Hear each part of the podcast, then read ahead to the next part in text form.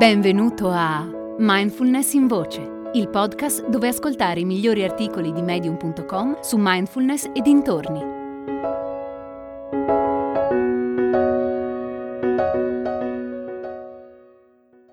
La meditazione mi rende passivo? The Compassion Works for All. Condurre gruppi di meditazione in carcere è un'esperienza affascinante soprattutto per le differenze rispetto a gruppi simili che si tengono nel mondo ordinario. La cultura, i valori e le priorità della vita in carcere sono diverse rispetto a quelle di un normale centro di pratica o di yoga. Per quanto detenuti e popolazione normale cerchino nella pratica gli stessi benefici, che sono calma, concentrazione e compassione, Tali benefici non hanno lo stesso peso nei due contesti.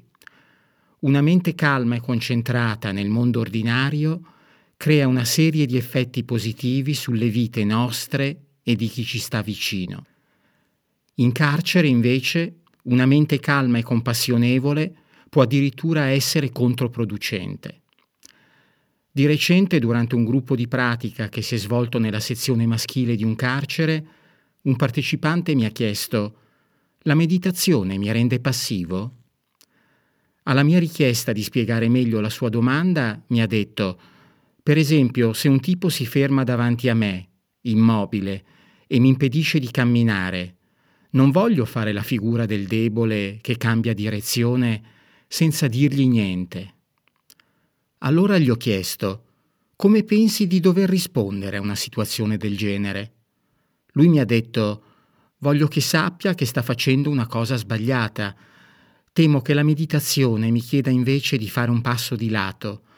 In questo modo quel tipo penserà che può fare di me quello che vuole. Gli ho raccontato una storia. Ogni genitore sa che quando un bambino di due anni sta giocando con un gioco e un altro bambino glielo porta via, cosa fa il primo bambino? Picchia quello che gli ha portato via il gioco. Ora, diresti per questo che il bimbo di due anni è forte? Che è tosto? No, probabilmente no, perché è quello che fanno tutti i bambini di quell'età. Quindi se un tipo si mette in mezzo e vuoi essere sicuro che non lo faccia più, lo guardi in modo minaccioso, lo spintoni e magari gli metti pure le mani addosso. In altre parole, fai esattamente quello che farebbe un bambino di due anni. Quando reagiamo ad uno stimolo, quando diamo fuori di matto perché qualcuno ci fa qualcosa e usiamo il nostro corpo per minacciarlo, ci stiamo comportando come un bambino di due anni, non come un adulto. A questo punto gli ho chiesto, a te sembra il comportamento di una persona forte? Ci ha pensato un attimo, poi mi ha detto, forse no, ma allora cosa dovrei fare? Nel momento in cui gli altri ti vedono come un debole, se ne approfittano. La discussione si è allargata a tutta la sala e altri detenuti hanno iniziato a dire la loro. La forza non è solo fisica, ha detto qualcuno. Un altro ha aggiunto la maggior parte delle persone vuole semplicemente provocarti.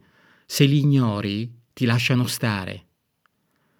Per circa mezz'ora i partecipanti hanno discusso di questa cosa, portando anche le loro esperienze personali nel relazionarsi con persone aggressive.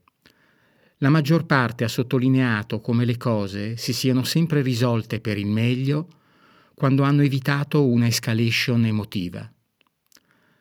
Al termine uno dei volontari ha richiamato una frase di Bruce Lee che dice L'emozione può essere il tuo nemico se cedi all'emotività, sei perso. È necessario fare amicizia con le proprie emozioni, perché il corpo segue sempre la mente.